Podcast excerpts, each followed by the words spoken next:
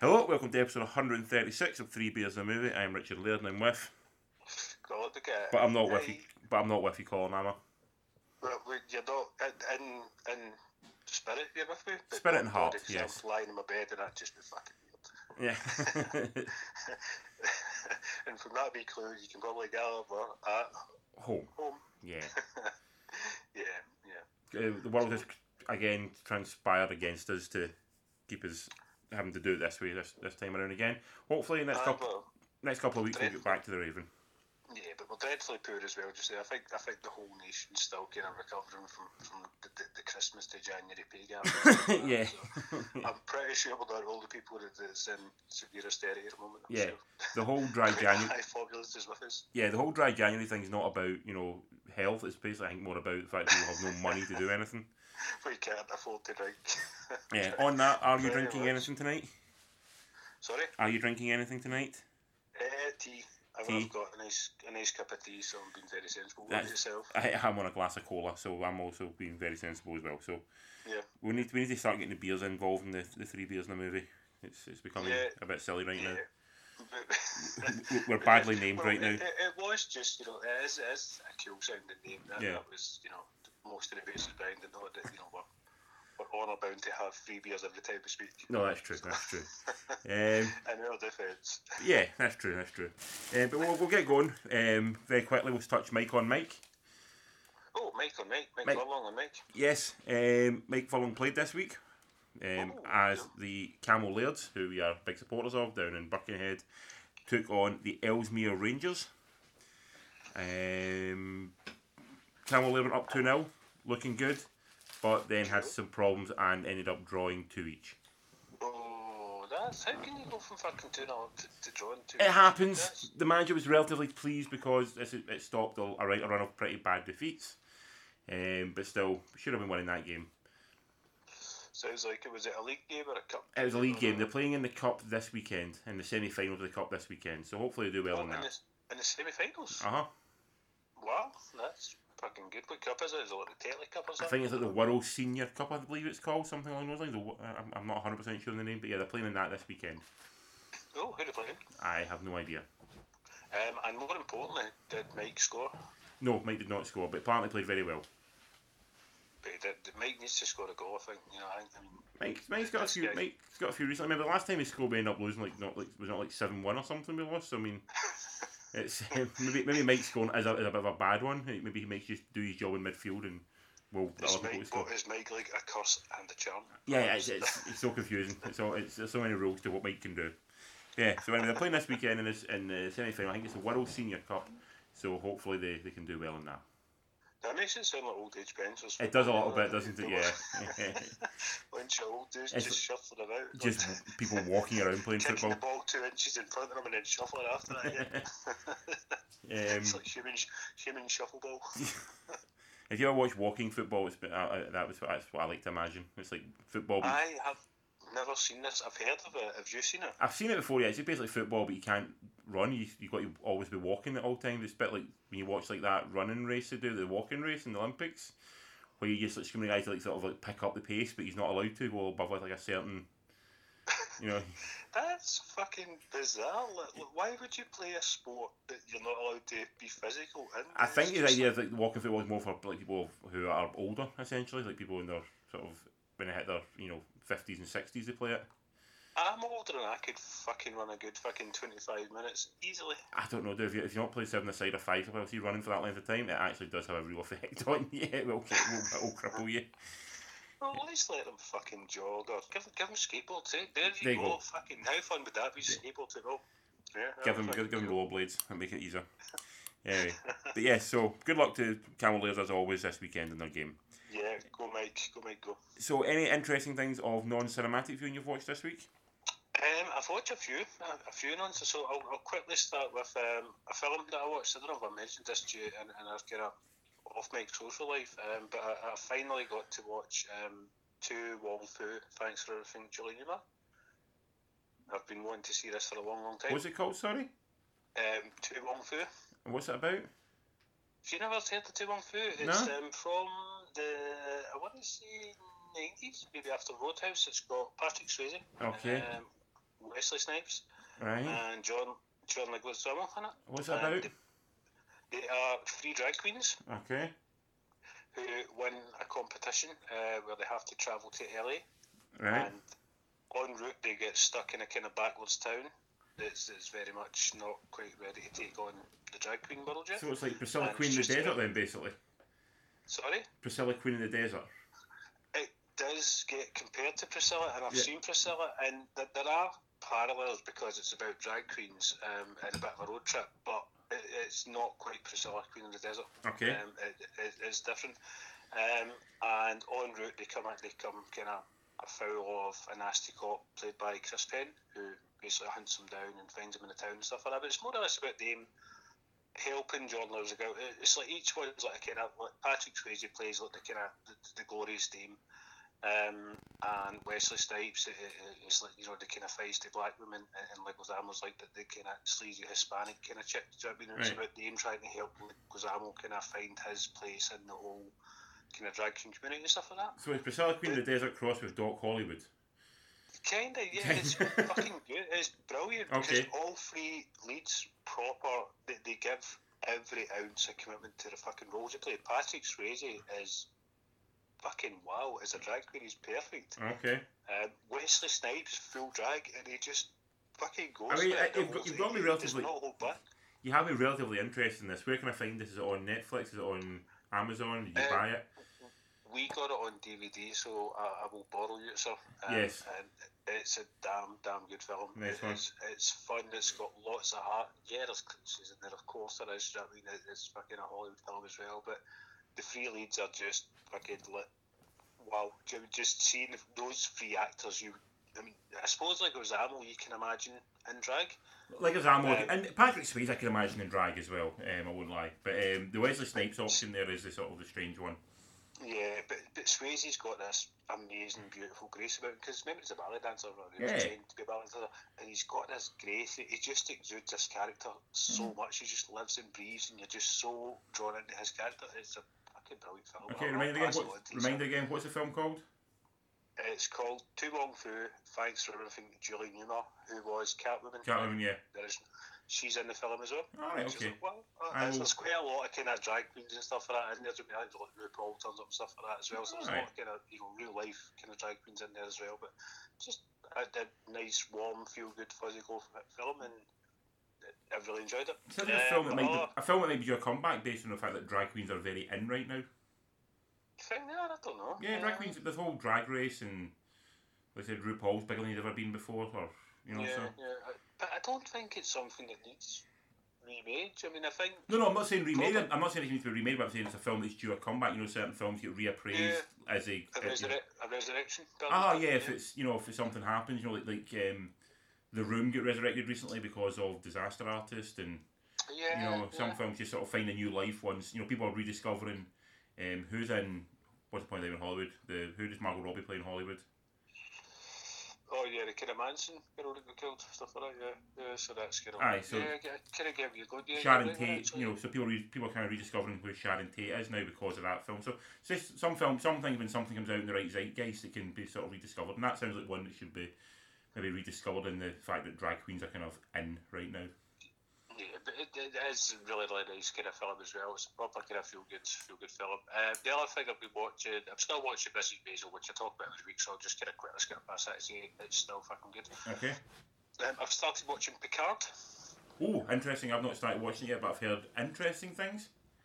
Um, it's it's actually. I mean, Patrick Stewart, I think, is, is over eighty years old now. Um, Mm. Do you know what I mean? So the, there is limitations as to you know what you can do as a kind of action kind of thing. Yeah. So it, you know, it, it's a kind of gentler kind of pace. There is still action in it, um, and it is you know it's kind of safe in terms of plot and stuff like that. You like kind of you know it kind of appeases Trekkies. You know, with enough in there for non-Trekkies that it's not an alien world for them. Oh, But yeah, it's fairly safe, but it is it, it- it's kind of comfort viewing because it is, you know what it is. you know I mean, You- you're watching it because you like Picard from the Next Generation, and that's why you're watching it.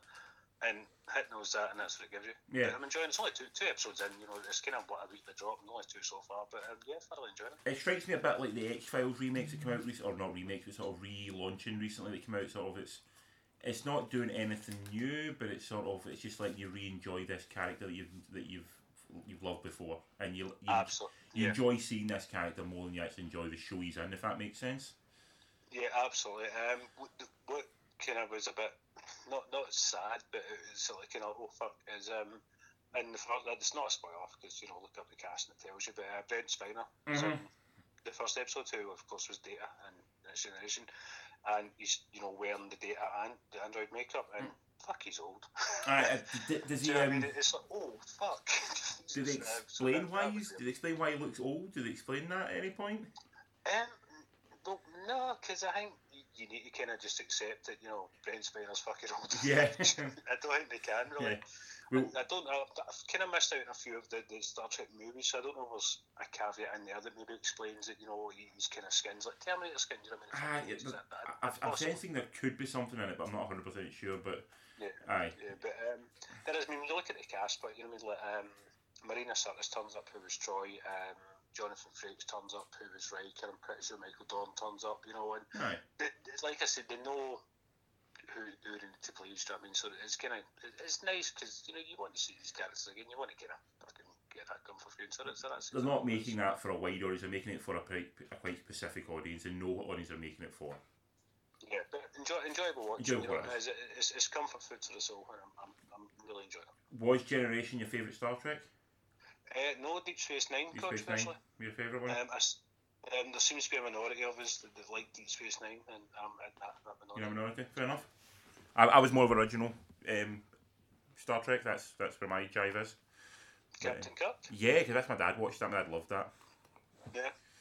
I Generation, Generation, I really appreciate. I, I didn't. I I'd seen the original Star Trek before I saw the Star Trek movies, but I hadn't seen Generations, the Generation TV show until I saw the Generations movie. If that makes sense.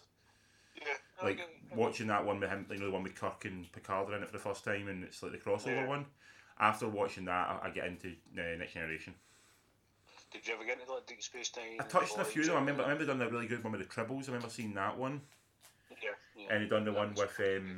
Did, did they do one when Scotty came back at one point? Or am I thinking of that Generations episode? Uh, I think Scotty came back in Next Generation. Yeah, anyway, I, I, I dabbled in Deep Space Nine rather than getting fully invested, but I have heard much like yourself, um, a couple of people who are big Trekkie, bigger Trekkers than me, have said that Deep Space Nine is fantastic. It sort of it covers a lot. It's a very more like Babylon Five esque. You know, it Yeah, co- yeah. covers a lot more kind of ground, and it gets a bit more even, even more sort of real worldy in a way than um, a lot of the other ones did. Which, in, I mean, obviously Star Trek has always been sort of an allegory for what's happening in the world just now. Yeah, Um, but I've heard Deep Space Nine even more so. But I, I'm, I'm, gonna, I'm definitely going to watch Picard because I, I am a I am a Trek fan, so I will definitely get to Picard at some point. Yeah, you will enjoy it, so you will enjoy it. What about yourself? Anything off off big screen you've been watching? We finished watching The Good Life, not The Good Life, The Good Place. The good place with Kristen Bell. Kristen Bell and Is it Kristen or Kristen Bell? Kristen. Kristen. Maybe it's Kristen. Kristen Bell. Yeah. Um, it, it finished up. I think it was season. Well, I think season three was split into two parts, so technically it's season four. So the final parts were on uh, very recently. Um, and I've got to say, it's it, it's a show that I thought started off brilliantly. Like the first season of it is amazingly good. Um, so clever, so funny. It lost its way a little bit in the second season. It, it become it got kind of tied itself down and sort of got a bit struggled with sort of how it's going to approach itself. It comes really good in the final season. It, it nails its landing and it has a, a wonderful final episode. So is that it? They've That's it finished. they're Yeah, they've wrapped it up in a, they wrapped up in a really lovely, well done, perfect way. I thought I, I, had no absolutely zero complaints about the way they ended the show. Um, that's actually quite refreshing because th- th- there is this tendency nowadays to, to milk things to the point of, you know, there's just season after season to just get so fucking stale Yeah. and, you know, they, they just kind of end up with such a whimper. So it's actually nice to see something that said, you know what, let's fucking stop. You know, Yeah, like, I mean, the premise of the show- The premise of the show, when I was not seeing it, is essentially people go to heaven, and they've got to prove that they're in heaven. They've got what people who are people who shouldn't be in heaven are in heaven, and they've got to try and prove that they're in heaven and they and deserve to be there by doing good deeds. The show sort of spirals from there, essentially, and you got to try and there's sort of a lot more intrigue and mystery as to why they've been picked to be in heaven rather than over anyone else. And that's Is this on? Is Ted Danson in this? Ted Danson as well. Um, eh, Adam Scott turns up in it as well. So everyone kind of sort of had a wee kind of wandering through it. Everyone you know from TV is is, is, is sort of in it at some point.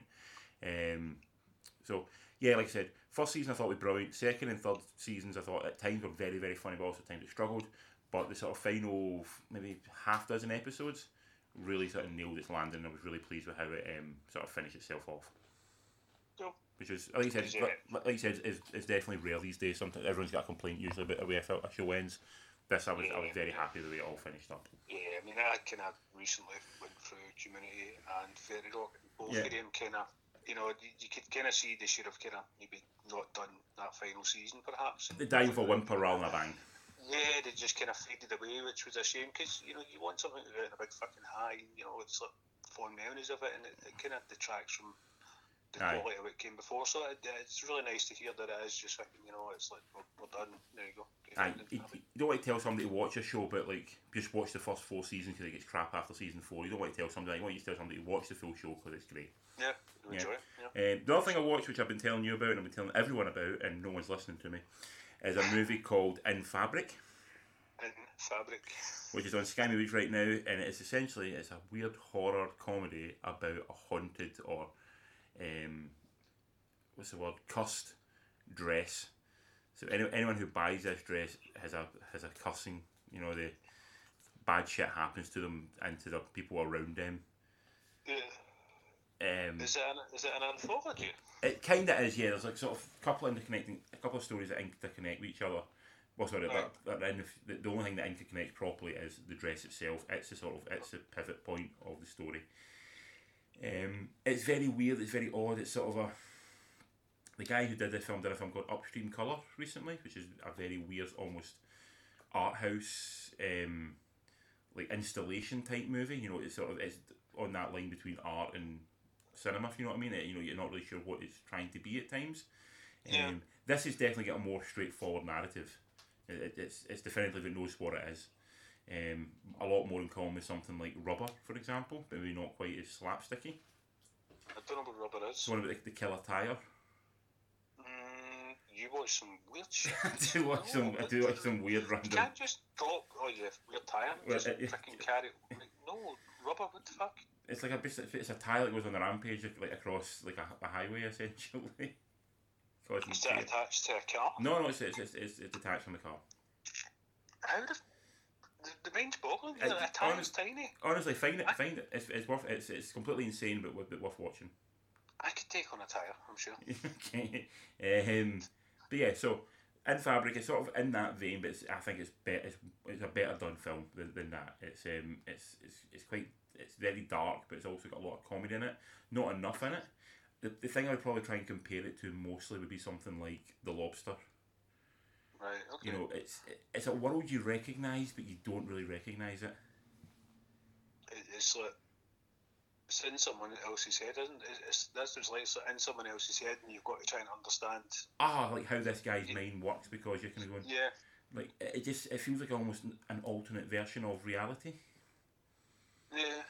Yeah. know, Is, um, is this director? Who's director? What's his I can't remember the guy's name unfortunately, but I've, I've lost his name. Is, is he going to break out? Do you think? I think he's one of those guys who's always going to make these sort of very odd indie movies.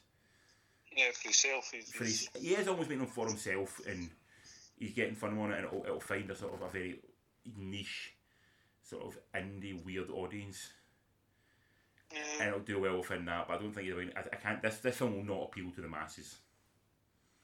You know, I'm I'm intrigued. I mean, I, I, I do like horror, and I do like obscure, and I do like you know kind of silly as well. So Yeah. it is something I may I may have to watch it. yeah. I mean, I'll, I'll say this: Jill went for a walk in a hailstorm rather than watch the ending of it. That's how bored she, she she disliked it so much. So, get give you an idea of, of what the where it's pitched at.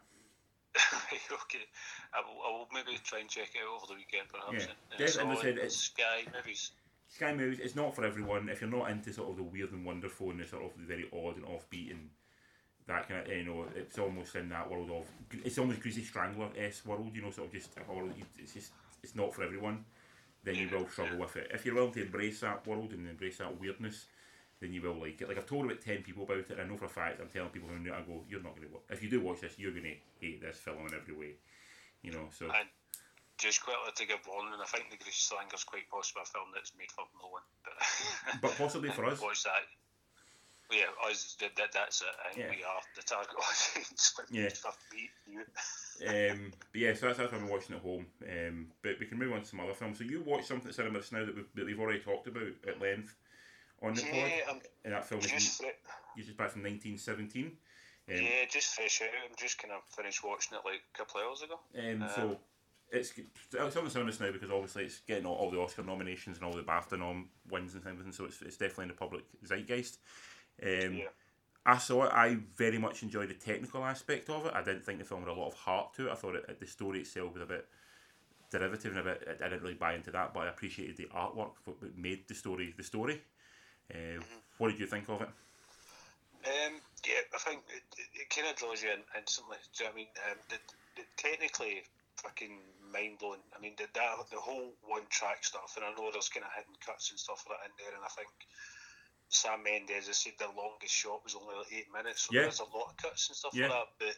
they- they- You don't. they- They're not all apparent. Um, there's one or two that are, but Yeah. you know, it, it's done. It just it takes you in a journey, Yeah, and it just kind of holds you and pulls you along with it. yeah, Um, the boy, George Mackay, I'm, I think I'm quite, I'm, I'm really, really am fascinated by him. Yeah. I think he's, he's got something about him. He's, I, I don't think he's ever going to be. I think even this film, he's not really a leading man. I don't No. think he's ever going to be. and I hope he never is. But he's, he's so interesting and. Yeah.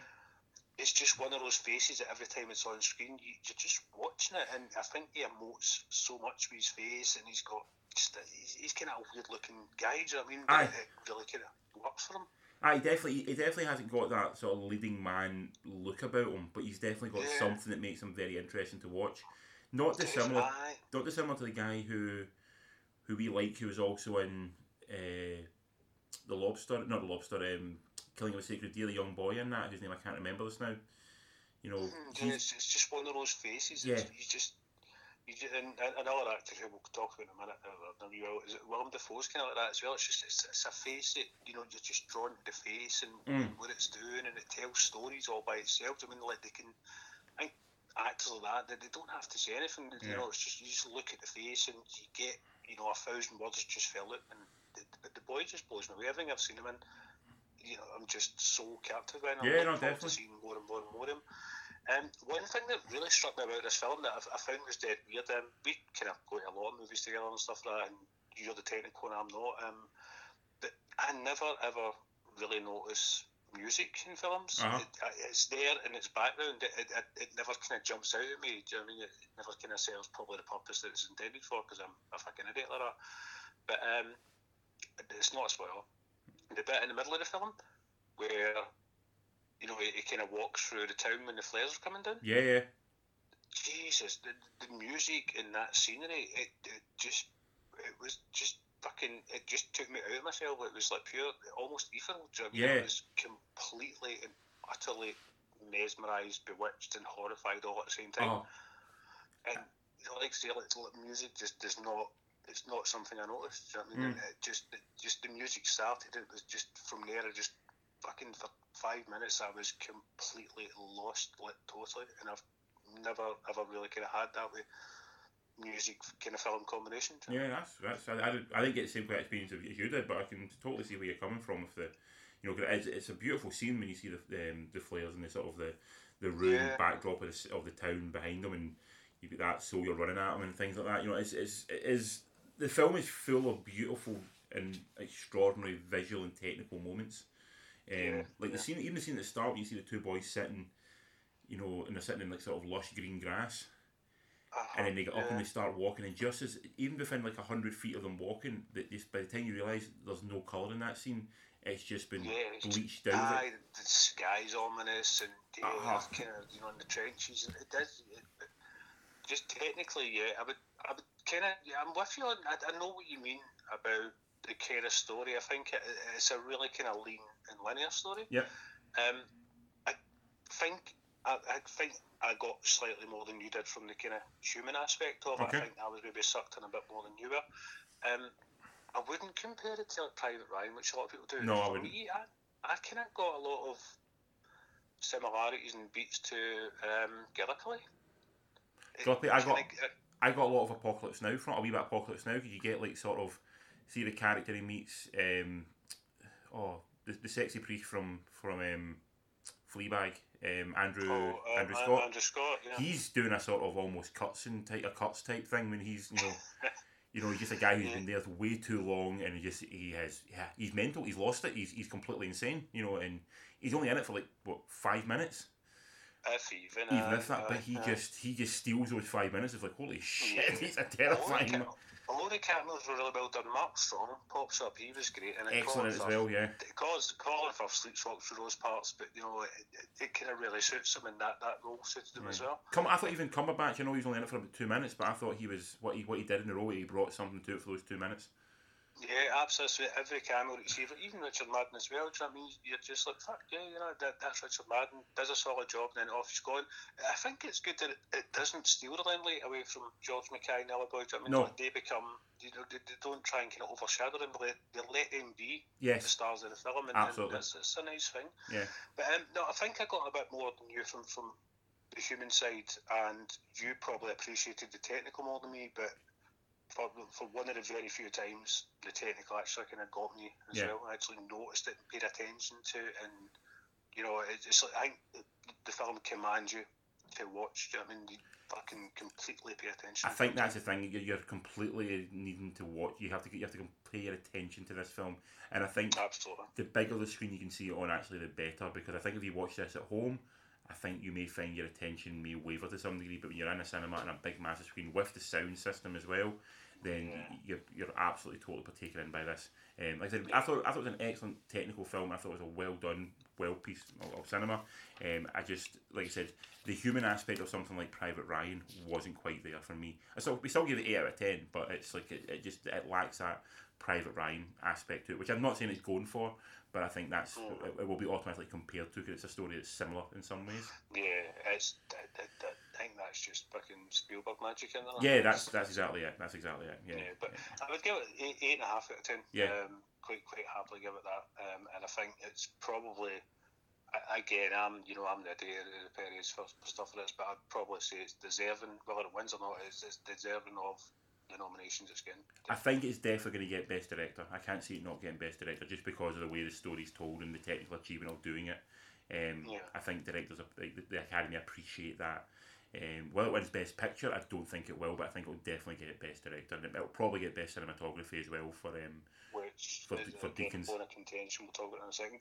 And just really quickly before we move on to the next one, is this the one that was filmed in Glasgow? Some parts. Yes, yes. Down the, and when Yeah, is that the bit with the bridge? Was that the Clyde? the bit when he's crossing the river, yeah.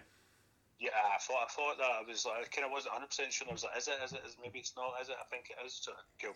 Mm. Yeah. Right, so um, from that we'll move on. Just one move, one, one that I have seen, um, which is on Netflix. It was in the cinema very briefly, but it's in it's on Netflix for everyone to enjoy. And that film is Uncut Gems, uh, directed by Benny and Josh Safdie, who were in who directed a film called Good Time, um, which was out a couple of years ago with Robert Pattinson and uh, Benny Safdie. Actually, I think it was one of the Safdie roles. is in it. He plays Yeah. it's a really good tense thriller if you get a chance to watch. It's on Netflix as well now. So they've left. They'll put that on Netflix as well. So keep an eye out for that. That one. Uncut Gems essentially is about um, a pawnbroker who's got a gambling problem, who gets a rock from deepest darkest Africa that's like sort of this uncut gem. It's like an opal gem. Um, he wants to sell it for millions, but before he does that, he loans it to a basketball player who uses it sort of as, as his totem. Uh, and the problem is he cannot get this gem back from the said basketball player, so it's him trying to get this gem back. At the same time, he owes everyone in New York City money of some description, uh, and everyone either wants to kill him or get money off of him because of that. Um, and it's Why does he give it to the basketball player? because he thinks it'd be good for business to sort of like that. Um, if he do, loans him this for like a for a game, then the guy will come back and spend more money on other things. Okay. Yeah, Okay, okay. okay, cool. Cool.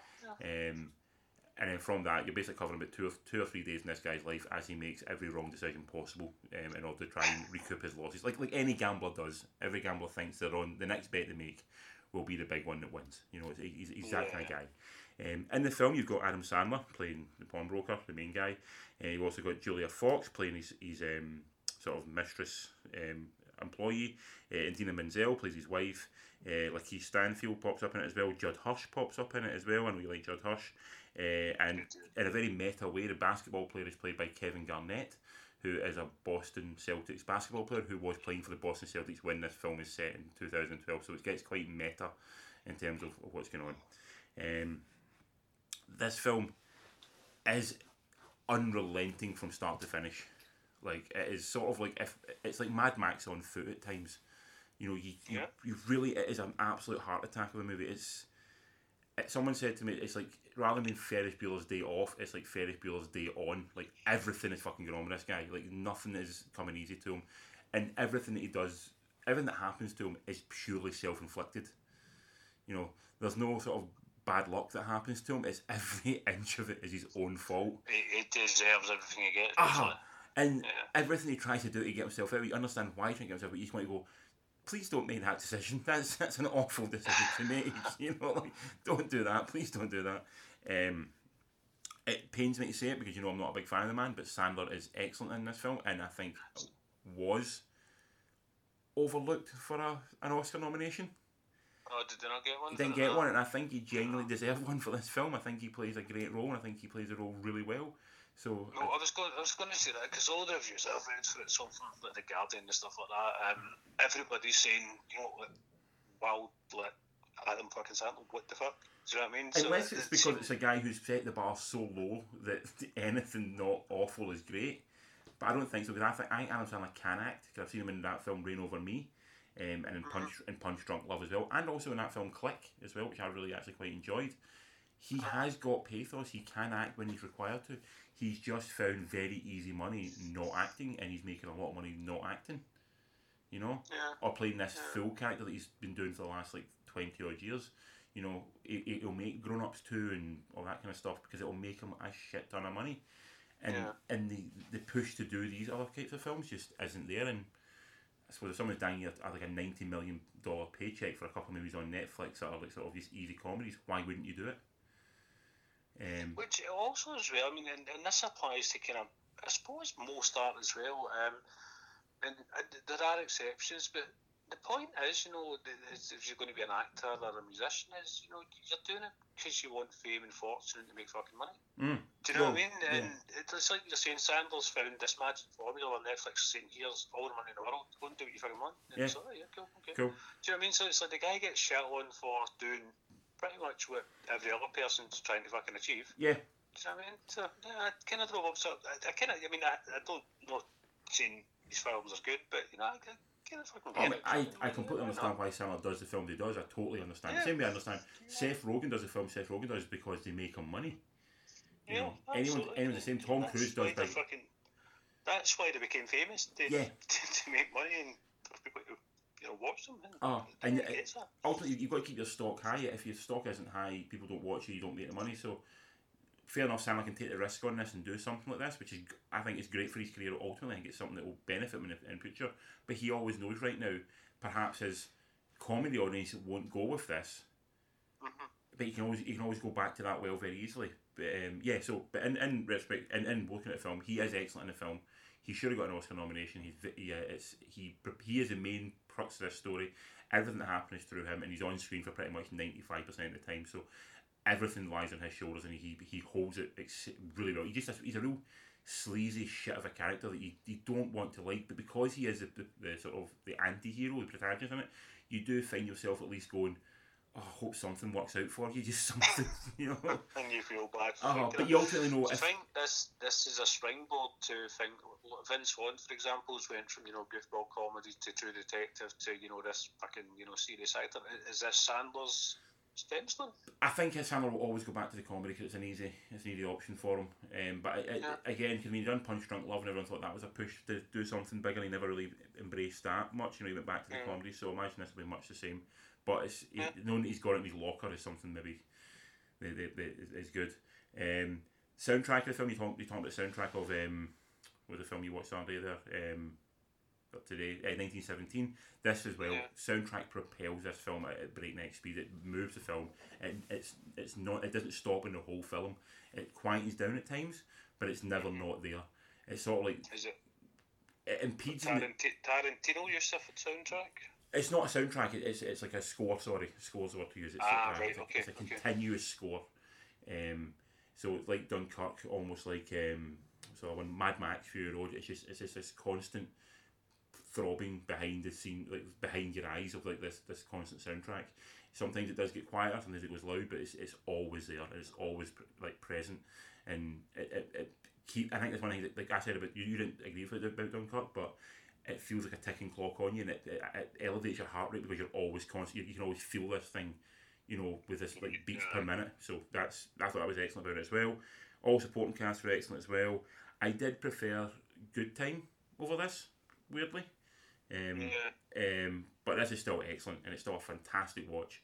Um, and the fact it's in your, it's on your cinema, it's on your home television. You can watch this for nothing.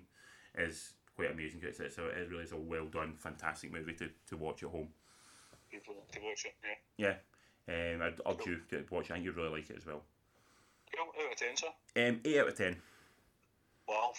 Did you ever think you would catch yourself saying Adam Sandler the eight out of ten? I really, I really like Click. I don't think I gave it eight out of ten, but um, yeah, it, it, like I said, I, I went into it probably the most negative person because I'm not a huge Adam Sandler. I'm, I'm in fact detest Adam Sandler most of the times. Um, so I really was the audience of this film is got to try and convince you know make me con- convince me that Adam Sandler can be an actor that he can actually propel this film in some way, and he does. He really does. Good on him. Yeah. Good on you, Adam Sandler. I'm, I'm all for it. I'm all for you know let's fucking you know show him when he's done that. So good on him. Here we Well go. done. Um, but now in a really odd turn of events, it's on to yourself to convince me to go and see film because I've not seen much this week because of um, Mm. events. But uh, you have Yeah. seen a few things, so we will. Yeah, so I've got a couple of movies that I've caught that, that you've not caught yet. Um, one that I'm going to recommend you catch, and one that I'm going to So we'll start with the bad one, I think, which is called the Rhythm Section, um, directed by Reed Morano, who directed a film called I Think We're Alone Now, which is a really nice film on Netflix. We get a chance to watch it, it stars um, the, the the the half man from Peter Dinklage from Game of Thrones, and it's a quite it's a nice week and I like sort of a guy sort of retrospecting on his life as- he is the last man on earth. Um, and she also directed episodes of The Handmaid's Tale as well. okay. Okay. Um, so the plot of this film, from uh, what I've gathered, is a woman played by Blake Lively plots revenge on those who planned and executed a plane crash that killed her whole family. Correct? Um, yeah, but Yeah. almost. You've almost got it. Um, she trains to become an assassin to Okay. get revenge, which is I, I didn't know was about that. Um, Is Jude Law the assassin, or is he what he training her? Is who? Sorry. Jude Law. Oh yeah, Jude, Jude Law's in it. He he he trains her to be an assassin, um, in your kind of usual kind of montage style. And um, I'm, assuming Sterling K. Brown is the baddie. I don't know who Sterling K. Brown is, but I'm going to say yeah. Okay. Because he sounds like a bad guy. Okay. Very much. Um, this, this film was was dire trite. Okay. Um, it, it was just, I, I didn't really kind of go in knowing much about it other than, you know, fucking she, she becomes a killer. I didn't know how or why or what. Right. So I, I kind of went in with, very little knowledge of it at all. Um, the, the main problem with the story is is that, that there's no connection with any character at Oh. all. Um, they, they just the, the characters don't develop, they don't grow, you don't care about anyone in this film. Even Blake From when it Lively's character. finishes, you're just like, I don't I mean, she, she killed him, he killed her, don't care. Aye, Don't so care. even Blake Lively's Yeah. character, I assume you're supposed to um, sort of sympathise with her because it's her family were all killed. Even she becomes across as Yeah, Yeah. just just like that. I, I, don't care. The best thing in the film um, was Jude Law. Um, as he has been in been- most things. Mhm. Jude Law's been excellent. I've, I've been watching a couple of crap films, but Jude Law's the best thing in them. Jude Law is always, always does good. In this, he's playing the, the, the kind of almost hard man, ex army kind of, you know, kind of jaded, hardened bastard. Um, and because he's kind of, you know, Jude, Jude Law's went from this kind of, you know, fucking pale English thespian to this big muscle bound bastard Ah. because of Captain Marvel. Yeah. and you know he's, he's kind of retained the physique in this, and it really suits him. And he was, if he wasn't in this film, honestly, I think I may have fucking cried myself or whatever. and Just fucking, you know, felt so bad about watching it. Um, so he, he saved it from being fucking, you know, my first ever negative score almost. Um, but yeah, th- th- there's just no. it, it doesn't explain anything. Right. Um, and I know some films, you know, they need you to think for yourself, but they need to give you Something to start with, think. yeah. Aye, this doesn't do that. This just kind of moves from one thing to the other. You just go and look at why, Yeah. and there's there's there's not a why. There's just yeah they done it, and at the end, you know, there's the, the kind of big reveal, but it never tells you why. So you're Right. like, but well, why- why did I give a fuck? Do you know what I mean? Like, why did he do that? Well, who gives a fuck? No one's going to tell you. So it doesn't matter. Yeah. And that combined with a lack of character development just made for just a kind of lazy, lackluster, boring film. Blake Lively, I'm, I've not really been convinced by her in much, to be honest.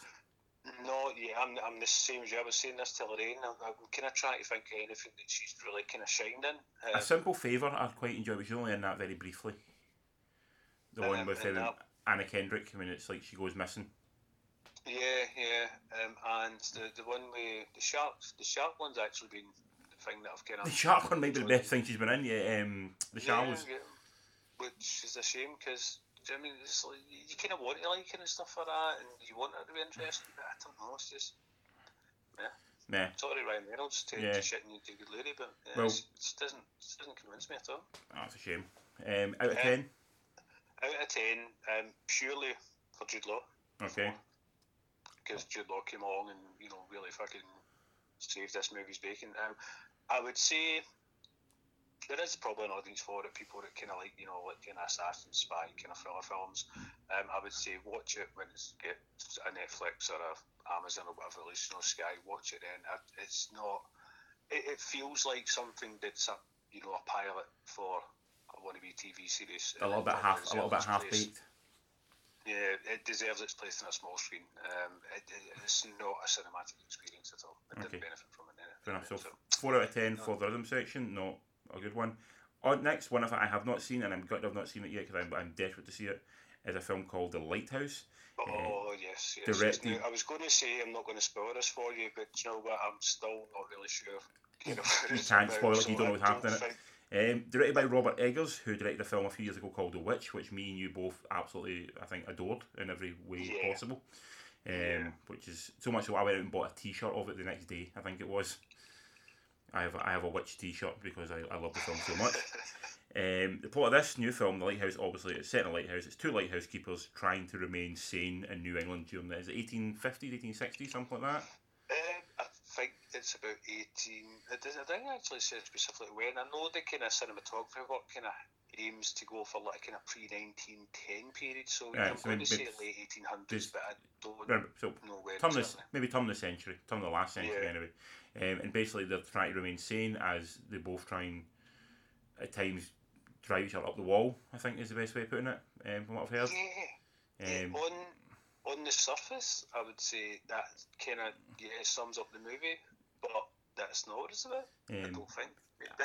as a- as you probably have heard, it's quite a small cast. You saw obviously it's only really got Willem Dafoe and Robert Pattinson playing the lighthouse keeper. I think a few other people pop up in it here and there, but well, I mean, briefly, Briefly. they're in it for ninety-eight point nine percent of the movie. Um, there are one or two other bodies that are there for you know less than two minutes of screen time. Um, so this film got a lot of a lot of rave reviews for a lot for everything, for directing, for the movie, for the acting, for everything. Is it earning Yeah. that love for you? Um, yeah, it Yeah. is, and yeah, yeah. th- This is so. This is my, my big problem now. Is I kind of watched this film the other night, and Lorraine, and the the cinematography is fucking mind blowing. I Yeah. mean, it, it's shot in black and white. It's shot in you know the kind of square box scale, Yeah. and it's shot using old film and stuff like that to capture an era, and it does it amazingly well. Um, but you know, there's a lot of kind of shots of the sea and stuff like that, and Mm. waves, and you know, tunnels, storms and stuff like that. And every shot, you know, is just a feast for the eyes. Every shot is kind of thought about and planned. There- There's nothing random, you know. There's nothing that happens that you know. There's nothing wasted. thought about and framed, yeah. And you know, I, I would have after seeing it and said cinematography. This is this is it. Mhm. And then you watch 1917 and you're like, oh shit. Yeah, Uh, this is the first time I've kind of ever given any actual real serious thought to cinematography, but never mind having to have two films that, that have both really impacted me in such a big way with cinematography as well. So Yeah. uh, that- yeah, I'm kind of happy about it. Uh-huh. You know, it- it's a nice kind of fucking quandary to have, but j- ev- it's like I say, every scene, Richard, is just like you know, it, it's there for a reason. It's Uh-huh. done purposely. That there's not a wasted bit of film in this whole movie. It's just wow. Um, and that leads me on to the next thing, which is acting. Yeah. Um, Willem Dafoe, everyone knows can fucking act. Yeah, well, Willem Dafoe's Um, fantastic. We all know this. Yeah, I mean, we've seen him in things like, you know, the Florida Project and, and things like that, you know, so we've seen him in the kind of lower key shit that maybe some people don't get to see him in other than the big stuff. Uh-huh. So we've seen him, uh, you know, acting his heart out, you know, uh, doing all his crazy shit like the Boondock Saints and then kind of doing his serious stuff as well. This is Dafoe's fucking, I don't know what you call it, fucking. His magnum op- his So, magnum you know, opus in this, many ways. This is the pinnacle. This, I don't see how you can improve on what he's done here Wow.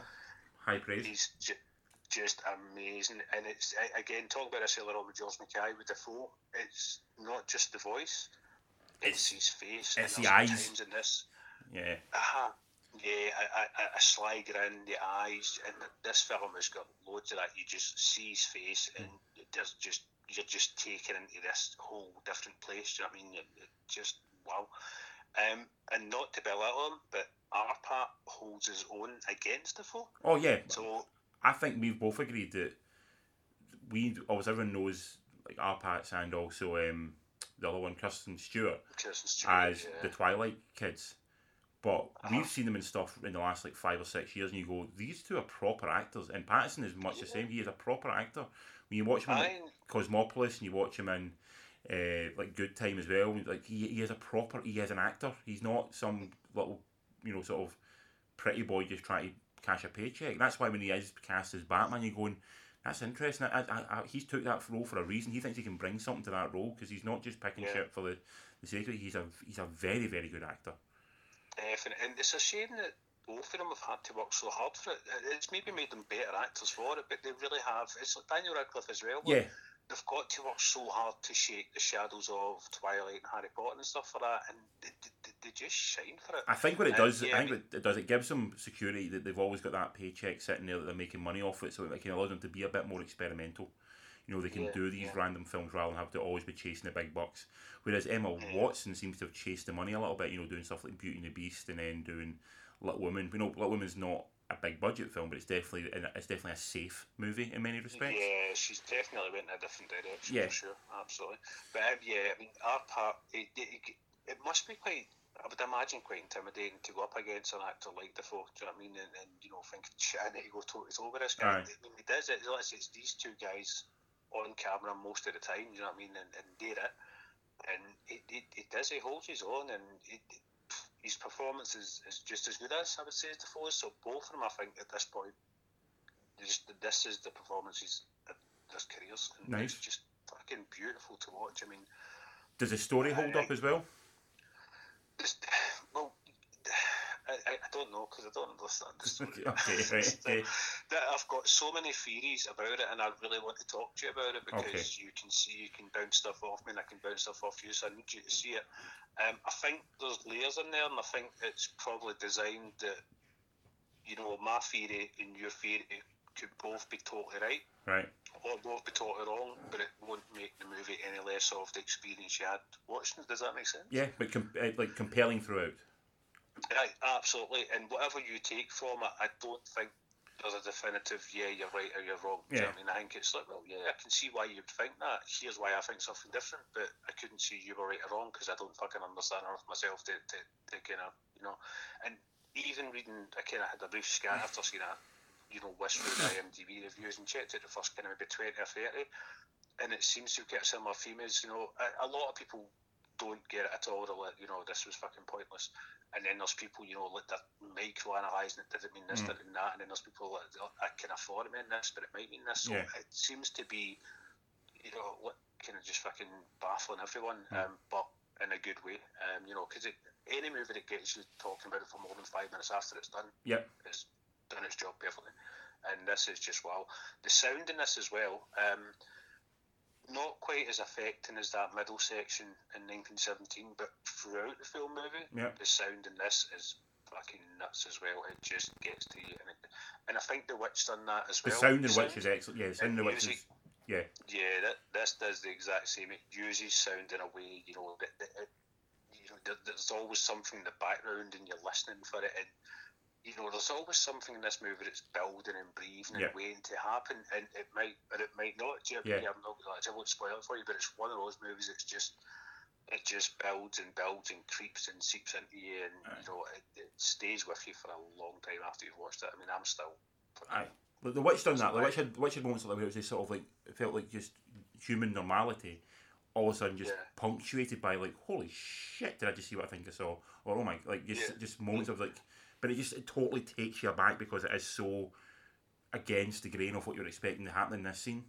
You know, and Absolutely, yeah. yeah. What I don't get about this, I don't know how this director does it, um, but he, do, he, do, he does it with this film with a different kind of animal. But in The Witch, the, the scene with the rabbit, uh huh, to me, that is still one of the most horrible things I've ever seen. Uh-huh. And I, I'm pretty sure we're beyond spoilers now, but there's a scene in The Witch where basically the camera sits on a rabbit for, what, about 30 seconds? yeah, Just a rabbit, it's not a fucking vampire, it Yeah. doesn't turn into a dragon. It's a rabbit. How scary is that? but it's an it's a very affecting, terrifying rabbit. It's, it's like it's a fucking. I still don't understand why it freaks me out. But it It's not like- but it does. It freaks you out beyond beyond. Yeah, absolutely.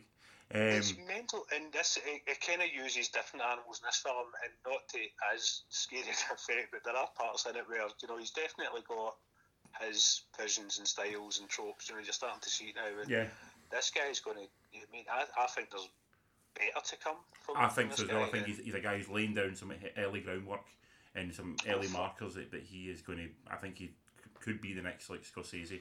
You know, one- one of those kind of guys Yeah, just yeah. makes consistent, But uh, make great film for the next thirty or fifty years. Oh, well, I can only, I'm, but I'm genuinely excited for you to see this one because I know how you kind of analyse and how you think more about movies, and I think you'll see much more out of it than, than I did. And I mean, I'm fucking immersed in it, so I'm excited for you to see this, just how technical this film is as well. Nice. And I just, I cannot wait to just be able to talk to you about it and you know what about this, what about that, what about this, what about that. I'm so so like, ready for it. Do you know what I mean, it's going to be ages before we get to do it as well. It will be a couple of weeks, yeah. Um, out of ten, what are you giving it? Out of ten, I would I would give this eight and a half, nine out of ten, Right. easily. Nice one. I, I mean, if you're giving that out of ten and it's an arty film, then I'm thinking I'm going to very much enjoy it. Um, Dude, you, you're in for such a fucking treat. You really are. Such a, such a as both a movie goer and a kind of movie lover. Do you know what I mean? Yeah. You're in for a treat in every aspect of this film. I, ju- I cannot wait for you to see it. I'm so so excited for you to see it. Awesome, generally can't wait. Um, next week there'll be no movies discussed next week. Well, there'll in fact, there'll be all movies discussed next week. It'll be an Oscar special. Um, that'll be getting recorded down in Manchester, so we're looking forward to that one. We're Um, going to have a special guest next week. well, Mr. McFall will be on for the first time in a while, so he will be discussing all things Oscar and everything. So the Oscars are this weekend. Yes. Will, will it be a post Oscar? It'll be post Oscar, yes. So we're discussing did everyone deserve to win? Should have should you know somebody get not have won? You know, are we upset that someone won? All of that. Should Joaquin Phoenix win Best Actor? We all think no, but everyone thinks yes. So we don't know. Who knows? Um, but next, if you are looking to go into cinema this week, there is a lot of stuff out. You've got Harley Quinn. Oh no, sorry, Birds of Prey and the Fabulous Emancipation of One Harley Quinn is out. I was okay with until tonight. I've realised it's not the fabulous, it's the fantabulous. Oh, the Fantabulous. Actually cheapens it for me, and it kind of makes me recoil a bit. Well, and I think I want, I was like, I want to see it, and see that just that time. I'm like, wait a fucking minute, hold on. Well, it's It's getting pissed me off that yeah. it's getting solid reviews. It's getting solid reviews. So that's out this week. Also out is Doctor Dolittle, the um, uh, Rob Downey Jr. version. You've also got a film called fucking damn good. Yeah. he's doing uh, Richard Burton, which I'm quite excited about. Um, you also got Underwater that's out. That's um, one with, with Kristen Stewart. Uh, you also Which has been have as aliens underwater. Yep, and you've also got Parasite as well, which is obviously taking up all the Oscar buzz as well. So that's quite a lot of stuff out this week. So if you get a chance to go and see anything, it will probably be discussed in a couple of weeks' time. But we'll be discussing all things movies um, or, movie winnings next week. Okay. Cool. Um, wh- Where can people find us, Colin? Uh, you can find us on Freebeers in the Movie at Gmail, Instagram, Facebook, and Twitter. So look us up and talk to us, give us your thoughts and stuff like that. Am I right? Is Richard right? Am I wrong? Is Richard wrong? Who knows? Tell us. I've been calling. you've been Richard. and we've been